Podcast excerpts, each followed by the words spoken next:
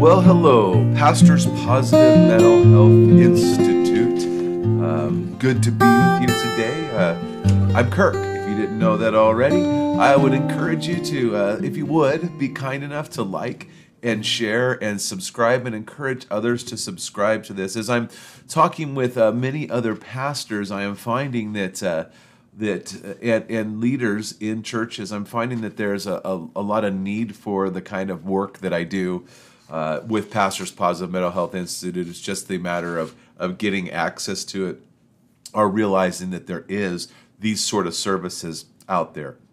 Again, when I went into um, Pastor Positive Mental Health, it was actually encouraged by Dr. Rae Jean Proeschold-Bell from the Duke Clergy Health Initiative. I was looking at doing some negative mental health stuff for my dissertation, and she responded to me and she said, You know, Kirk, there's not a lot of work being done in the positive mental health. In fact, it's fairly new, and we need that research done. And so, actually, she was the catalyst um, to get this work done. And there's not many of us that are that are doing this pastors positive mental health. There's some that are starting to get the idea that it's important um, because what happens is that pastors often find themselves in burnout. And so everything that goes around pastors' mental health is from is about from the burnout and the crisis um, mode, and so that's you know deeper therapy, deeper counseling, and uh, you know restorative measures. Um, what I offer is preventative measures. And it's not just for the pastor, but for church leaders and also for the church to work together to build one another up in love. So when the pastor is is thriving, uh, then the church does better. And so, just the awareness of that. And so, I just encourage you, if you would, check out uh, the new website just launched, uh, ppmhi.org. That's ppmhi.org. That's Pastors Positive Mental Health Institute all my contact information is there. I'll still put my my new email in the the, the comments and the show notes below. Um, so anyway, I just want to encourage you to please make this known. And uh, right now, I just want to look at this idea of hobbies, hobbies and interests for pastors. You know, one of the things like here's one of my hobbies and interests. And you might say, mm, not just drinking coffee but I just started roasting coffee not too long ago, and uh, some of it was uh, a financial decision because uh, I like the, the, the different nuances of the third wave coffee or the boutique or craft coffee that you if you want. Um, but the reality is the cost of those is ridiculously expensive. I mean, you're looking at getting 12 ounces for $18. And so I thought, you know, I can buy a simple uh, coffee roaster for less than 100 bucks and uh, get you know coffee, green coffee, six to seven bucks um, a pound, and then just have fun doing it. I, I love the process of roasting coffee. I love the process of of discovering and tasting it, and so it's not only enjoyment for me, um, but it's also a, a, financial benefit to me. So, um, and I think my wife benefits from it too. I mean, we we drink coffee. Anyway, so that's just one of my interests. Now, I've mentioned often before that I like to play golf. Um, I'm never going to be a pro at golf, and, and so, but that's something that I enjoy to do. Um, there's other things that I like to do. I like to write. I like to play music. I like to write music.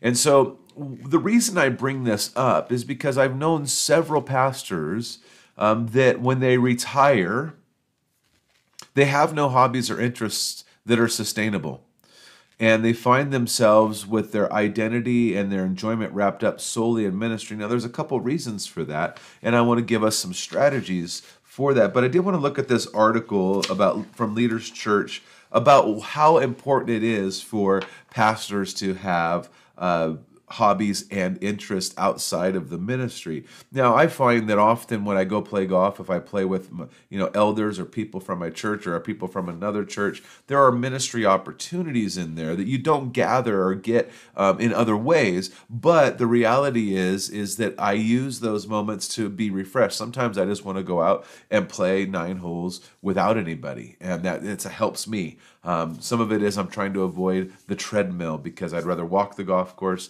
than walk at a treadmill at the gym. Um, but it's getting cold here, so that time is uh, drawing nigh where I'll have to hit the treadmill. So, a couple of points that this article makes. It's simple, I like it. But uh, number one, here's the big three pluses of having hobbies. Number one, they refresh you. So being in a in a hobby helps refresh you because you're not a machine, and that's what this article says. Your engine must shut down, and when you do, the hobby helps you reinvigorate your body, mind, and spirit. And sometimes it's just, um, you know, I used to tell people when they would come into work when I would do their orientation when I was back in management days, and I would tell them, I said, look, we all have problems you have problems when you get here but but I need you to leave them at the door before you walk in because when you get done with your shift um, those problems will still be there. And the reality is they'll be waiting for you. But separating yourself, taking some time to, to escape from them, even if it's for work, might help you have a different perspective when they're when you actually pick them up again when you're out there. And those hobbies do the same thing for the pastor. It gets you away from from constantly thinking about the demands of the ministry, um, and it gets you just to kind of self regulate, to pause, and and to get just refreshed in something that you you can focus your attention on that is not necessarily ministry oriented so you can be recharged. All of us know that we need rest and we need intentional rest. Another thing that hobbies and interests do is they shift your mind. So you need your mind, uh, just the same thing I was just saying, to shift to something else. So reading, exercise, uh, things like that, playing sports, uh, um, you know, getting fishing. A lot of guys like to go fishing. Again, golf. You know, uh, playing tennis maybe. Uh, you know, you you fill in the blank. But I ask, I think that as pastors, you need to find what is that thing that you know is sustainable. And so back to what I was saying earlier is that I've known pastors who don't have this hobby um, and so when they do retire, they struggle. They go into depression. They don't have identity. Um, and they end up either going back into the ministry or just being miserable. So, a couple things on that in just a moment. But uh, before then, let's just have a little time for a joke break. Shout out to Cadence and Zach. A pastor was giving the children's message during church. For this part of the service, he would gather all the children around him and give a brief lesson before dismissing them for children's church.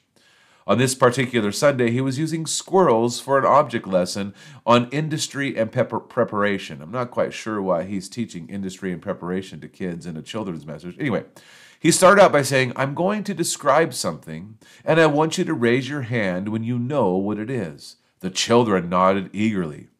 This thing lives in trees and eats nuts. After a long pause, no hands went up. The pastor continued, and it is gray and has a long bushy tail. The children were looking at each other, but still no hands raised.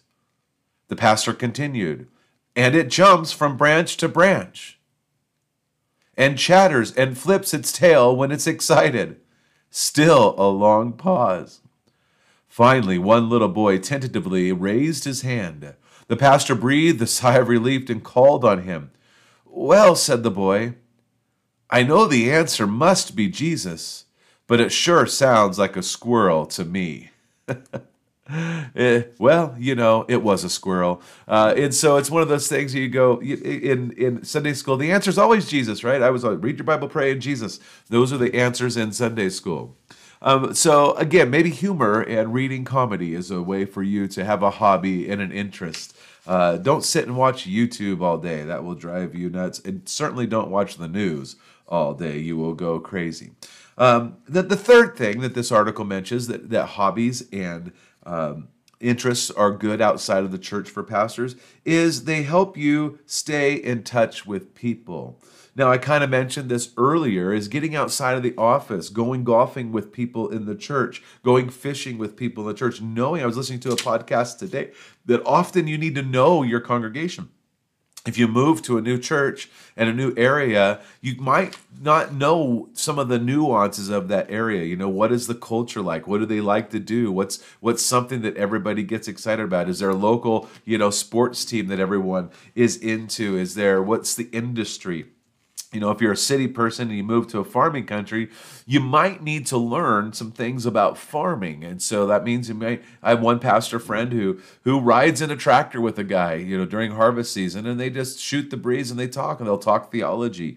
And so another pastor drives a beet truck, you know, during the harvest season because, you know, he gets to know his people and their context. And that helps when you actually do a sermon, but also gets you outside of the church. And I'm not just saying outside of the church for a hospital visit. No, it gets you outside of the church for things that can fill you up. But, you know, when you fish or play sports or have non church breakfasts uh, and lunch with people, um, you learn their ways. You know, that's one of these things that in, in my studies that that uh, is always a challenge for pastors uh, interpersonal relationship skills and this idea of can I have friends as church members?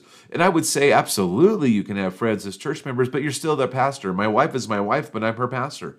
Um, it's just as simple as that. Uh, you, you, know, you know friends that are doctors. You know, they're they're still a doctor, uh, but they're your friends. And so I think that that sometimes we hesitate to be friends with church members as pastors because um, we are the pastor. We don't want to know them well enough. We don't want to play favorites. And I think on the flip side, church members often find it hard to be, uh, you know, friends with pastors for a couple reasons. Um, but some of it is just they're my pastor they're not my friend. I can't be myself with my pastor, uh, or things like that. But also, um, in some denominations, in some context, pastors come and go, and and they don't stay for longer than a two to three years or whatever. I know one church denomination used to. I don't know if they still do, but every five years they they they move their pastors, and so you knew that you had this pastor for only five years. Now, if you like the pastor, don't get attached if you didn't like the pastor, just wait it out, right?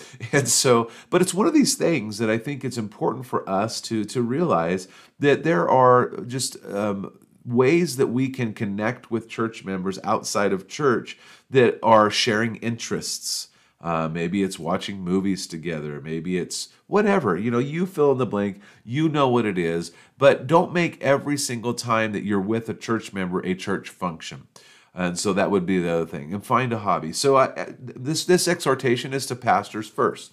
Pastors, if you don't have a hobby, if you don't have interests outside of the church, I would encourage you to start considering what does that look like. Um, and what am I interested? In? Ask the Lord, seek the Holy Spirit, Lord, give me some direction um, of something that I can be interested in. Now, again, um, it's one of those things where if you just love ministry, which most pastor, a lot of pastors do, they just love the ministry. Their identity is wrapped up in ministry. So you have to start thinking, what can I do when I retire that still keeps me connected to a ministry?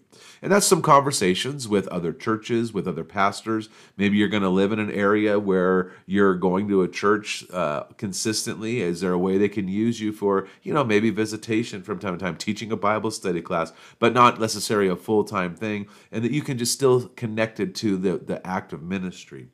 The next thing is this exhortation is to church members. Church members, do you know what your pastor likes to do outside of church?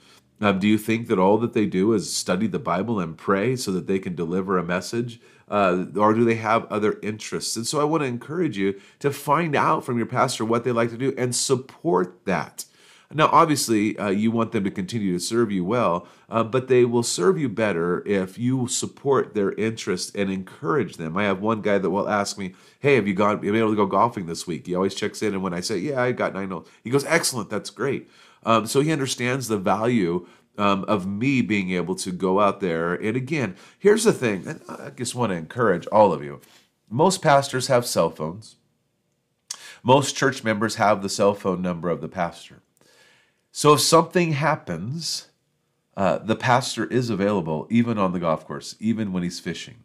Now, sometimes you go camping in remote places and you have no cell service, which, by the way, is very unnerving. It's interesting how we have become so accustomed to that. So, anyway, I just want to encourage you, pastors, make sure you find a hobby. Make sure you have interests outside of the church. Make sure you share those interests with people in your church. Also, church members, uh, please know what the hobbies of your pastor are. Set them up for success. Set your church up for success by encouraging those hobbies so that they might. In fact, I just went golfing last week with a pastor from Twin Falls, and and for pastor appreciation, they gave him ten free passes to this golf course because they know he likes to golf, and he shared that with us. So hey, I got free golf. How wonderful is that? Um, that there's nothing better than the only thing better than golf is free golf. So anyway. So I just want to encourage you that, that together we can work and help build our pastors' positive mental health, help the church work together to build one another up in love. And so I want to encourage you again, please like and share and subscribe. Please get some other people to listen to this. It's awareness. It's about awareness. Um, I think what we are doing here at Pastors Positive Mental Health Institute is very valuable, um, but is just unknown. So the times I've done conferences and things um, and workshops, it's just uh, it's some of it is just even though it's it's fairly basic in what we do, it's revolutionary in how people and and, and church leaders look at ministry. So I just hope that together we can help the church flourish. We'll talk soon.